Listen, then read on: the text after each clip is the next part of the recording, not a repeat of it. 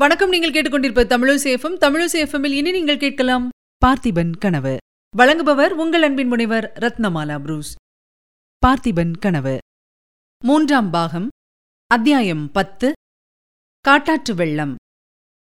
சென்ற அத்தியாயங்களின் சம்பவங்களும் சம்பாஷணைகளும் வாசகர்களில் சிலருக்கு விசித்திரமாய் தோன்றுவதுடன் சில விஷயங்கள் விளங்காமலும் இருக்கலாம். நரபலியாவது மண்டை ஓடாவது இதென்ன அருவருப்பான விஷயம்? என்று தோன்றலாம். ஆனால் நமது தமிழகத்தின் அந்த காலத்து சரித்திரத்தை ஆராய்ந்தவர்களுக்கு வியப்பு ஒன்றும் இராது. அருவருப்பாயிருந்தாலும் உண்மையை தெரிந்து கொள்ள வேண்டியது அவசியமல்லவா?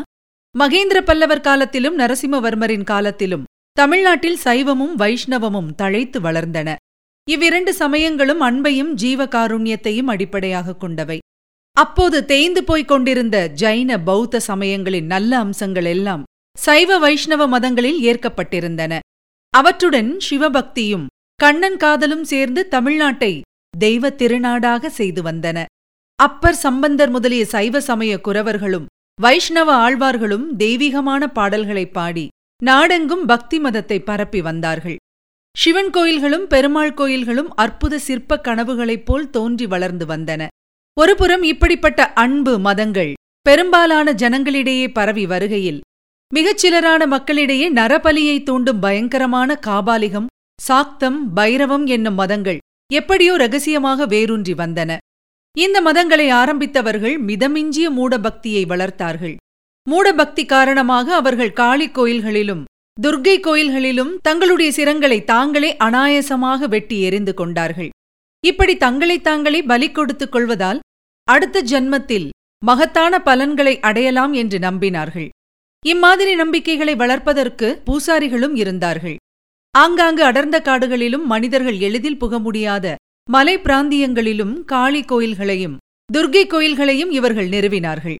மகேந்திர பல்லவரின் காலத்தில் வடக்கே வாத்தாப்பியிலிருந்து புலிகேசி என்பவன் தமிழகத்தின் மீது படையெடுத்து வந்தபோது அவனுடைய சைன்யங்களுடனே மேற்கூறிய பயங்கர மதங்களும் தமிழ்நாட்டில் புகுந்தன. பிறகு புலிகேசி திரும்பிப் போன அடியோடு ஒருமுறையும் நரசிம்ம பல்லவர் வாத்தாப்பிக்கு படையெடுத்துச் சென்ற காலத்தில் ஒருமுறையும் தமிழகத்தில் கொடும் பஞ்சங்கள் தோன்றி ஜனங்களை வருத்தின. இந்த காலங்களில் மேற்கூறிய நரபலி மதங்கள் அதிகமாக வளர்ந்தன. இந்த மூட மதங்களை வேரோடு களைவதற்கு நரசிம்ம சக்கரவர்த்தி பெரும் பிரயத்தனம் செய்து கொண்டிருந்தார். குருட்டு மத நம்பிக்கையை ஒழிப்பதற்கு தண்டோபாயம் மட்டும் பயன்படாது என்று அவருக்கு தெரிந்திருந்தது. தங்களுடைய கழுத்தை தாங்களே வெட்டிக்கொள்ள சித்தமாயிருப்பவர்களை எந்த விதத்தில் தண்டிக்க முடியும்? ஆகையால்தான் அவர் சென்ற இரண்டு வருஷமாக தமது மூத்த குமாரனிடம் ராஜ்யபாரத்தை ஒப்புவித்துவிட்டு தாம் மாறுவேடம் பூண்டு நாடெங்கும் சஞ்சரித்து மேற்படி மதங்கள் எவ்வளவு தூரம் பரவி இருக்கின்றன எங்கெங்கே அந்த மதங்களுக்கு வேர் இருக்கிறது என்பதையெல்லாம் கண்டுபிடிப்பதில் ஈடுபட்டிருந்தார். இதனாலேதான் விக்ரமனுக்கு நேர்வதற்கிருந்த பேராபத்திலிருந்து அவனை சக்கரவர்த்தி காப்பாற்றுவதும் சாத்தியமாயிற்று. ஆனால் விக்ரமனோ தனக்கு நேர இருந்த அபாயம் எப்படிப்பட்டதென்பதை அறிந்து கொள்ளவில்லை. தன்னை திருடர்கள் தாக்கியதாகவே அவன் எண்ணியிருந்தான். ஒற்றர் தலைவனிடம் விடை பெற்று அவனுடைய குதிரை மீது ஏறிச் சென்ற விக்ரமனுடைய உள்ளத்தில் பலவிதமான எண்ணங்கள் அலைமேல் அலை எறிந்து கொந்தளித்துக் கொண்டிருந்தன. அன்னையை பார்க்க வேண்டுமென்ற ஆசை அவனுடைய உள்ளத்தில் முதன்மையாக இருந்தது. ஒற்றர் தலைவனின் உயர்ந்த ஜாதி குதிரை எவ்வளவோ விரைவாக சென்றும் அவனுடைய உள்ளத்தின் வேகம் காரணமாக குதிரை இன்னும் வேகமாய் போகக்கூடாதா? என்று தோன்றியது. பிறகு அந்த ஒற்றர் தலைவனின் கம்பீர தோற்றமும் அவன் மனக்கண் முன் அடிக்கடி வந்தது. அவன் தனக்கு செய்த உதவியை நினைத்த போது அளவில்லாத நன்றி உணர்ச்சி கொண்டான். இடையிடையே ஒரு சந்தேகமும் உதித்தது.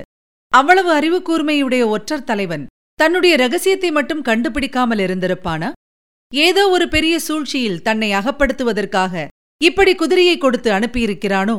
பின்னும் ஒற்றர் தலைவன் கூறிய நரசிம்ம சக்கரவர்த்தியின் இளம் பிராயத்து காதல் கதை அவனுக்கு அடிக்கடி நினைவு வந்தது. காட்டின் மத்தியில் இருந்த சிற்பியின் வீட்டில் சிவகாமி நடனமாடுவதும் அதை பார்த்து பார்த்து சிற்பி சிலை அமைப்பதும் இதையெல்லாம் நரசிம்மவர்மர் பார்த்து கழித்துக் கொண்டிருப்பதுமான மானசீக காட்சியில் அவன் அடிக்கடி தன்னை மறந்தான். இவ்வளவுக்கும் நடுவில் பல்லக்கில் இருந்தபடி தன்னை ஆர்வம் ததும்பிய பெரிய கண்களால் விழுங்கி விடுபவள் போல் பார்த்த பெண்ணின் பொன்னுளிர் முகமும் அவன் மணக்கண் முன் அடிக்கடி தோன்றிக் கொண்டிருந்தது. அவ்வளவு அழகு ததும்பும் முகத்தை உடையவளின் நெஞ்சில் வஞ்சனை இருக்க முடியுமா? ஒரு நாளும் இராது. ஆனால் அவள் யார்? சக்கரவர்த்தியின் மகளா? அல்லது தோழிப் பெண்ணா? இப்படியெல்லாம் எண்ணமிட்டுக் கொண்டும் இடையிடையே ஊர்கண்ட இடங்களில் இது சரியான வழிதானா என்று கேட்டுக்கொண்டும் விக்ரமன் போய்க் கொண்டிருந்தான். ஒற்றர் தலைவன் கூறியபடியே குதிரை தானாகவே சரியான உறையூர் பாதையில் போய்க் கொண்டிருந்தது. அவனுக்கு மிகுந்த வியப்புடன் மகிழ்ச்சியும் அளித்தது. இதனால் ஒற்றர் தலைவனிடம் அவனுடைய நம்பிக்கையும் மரியாதையும் அதிகமாயின. அவன் கண்டிப்பாக சொல்லியிருப்பதை நினைத்து இரவிலே பிரயாணம் செய்யக்கூடாதென்றும் இருட்டுகிற சமயத்தில் ஏதேனும் ஒரு கிராமத்துச் சத்திரத்தில் தங்க வேண்டுமென்றும் எண்ணிக்கொண்டே சென்றான். ஆனால் சூரியன் அஸ்தமிப்பதற்கு கொஞ்ச நேரம் முன்னதாகவே அவனுடைய பிரயாணத்துக்கு ஒரு பெரிய தடங்கல் ஏற்பட்டுவிட்டது. திடீரென்று கிழக்கே வானம் கருத்தது. கருமேகங்கள் குமுறிக்கொண்டு மேலே வந்தன. குளிர்ந்த காற்று புழுதியை அள்ளி வீசிக்கொண்டு அடித்தது. தூரத்தில் மழை பெய்து தரை நனைந்ததனால் கிளம்பிய மனம் பரவி வந்தது. சற்று நேரத்துக்கெல்லாம் மழையே வந்துவிட்டது. அற்ப சொற்பமாக வரவில்லை. இடியும் மின்னலுமாய் நாலு புறமும் இருண்டு கொண்டு வந்து சோ என்று சோனாமாரியாக பொழிந்தது. வானம் திடீரென்று பொத்துக்கொண்டு வெகுநாள் தேக்கி வைத்திருந்த ஜலத்தை எல்லாம் தொப தொபவென்று பூமியில் கொட்டுவது போல் இருந்தது. சொட்டு நனைந்து குளிரால் நடுங்கிய விக்ரமன் ஒரு மரத்தடியில் சற்று நேரம் ஒதுங்கி நின்று பார்த்தான். மழை நிற்கும் வழியா இல்லை. நேரமாக ஆக இரவு நெருங்கிக் கொண்டிருந்தது. இந்த கனமழையோடு இரவின் அந்தகாரம் சேர்ந்து விட்டால் கேட்க வேண்டியதில்லை. எனவே எப்படியாவது மேலே போக வேண்டியதுதான் என்றும் கிராமம் அல்லது கோயில் ஏதாவது தென்பட்டதும் அங்கே தங்கிவிடலாம் என்றும் எண்ணி விக்ரமன் குதிரையை மேலே செலுத்தினான். சற்று நேரத்துக்கெல்லாம் ஒரு காட்டாறு குறுக்கிட்டது. பார்க்கும்போது தண்ணீர் முழங்கால் அளவுதான் இருக்கும் என்று தோன்றியது. காட்டாற்றில் மளமளவென்று வெள்ளம் பெருகிவிடும் ஆதலால் சீக்கிரம் அதை தாண்டி விடுவதே நல்லது என்று நினைத்து விக்ரமன் குதிரையை ஆற்றில் இறக்கினான். கொஞ்ச தூரம் போனதும் பிரவாகத்தின் வேகம் அதிகரித்தது. குதிரை வெள்ளத்தின் குறுக்கே போக முடியாமல் நீரோட்டத்துடன் போகத் தொடங்கியது. பிரவாகமோ நிமிஷத்துக்கு நிமிஷம் பெருகிக் கொண்டிருந்தது. முன்னால் போகலாமா? பின்னால் திரும்பி கரையேறி விடலாமா என்று விக்ரமன் சிந்தித்துக் கொண்டிருக்கையிலேயே குதிரை பிரவாகத்தில் நீந்த வேண்டிய நிலைமை ஏற்பட்டுவிட்டது. இனி குதிரைக்கும் ஆபத்து என்று எண்ணமிட்டவனாய் விக்ரமன் வெள்ளத்தில் பாய்ந்தான். இதுவரை நீங்கள் கேட்டது அமரர் கல்கியின் பார்த்திபன் கனவு. வழங்கியவர் உங்கள் அன்பின் முனைவர் ரத்னமாலா புரூஸ். மீண்டும் அடுத்த அத்தியாயத்தில் சந்திக்கலாம். இணைந்திருங்கள் மகிழ்ந்திருங்கள். இது உங்கள் தமிழோசி எஃப்எம். இது எட்டு திக்கும் எதிரொலை கட்டம்.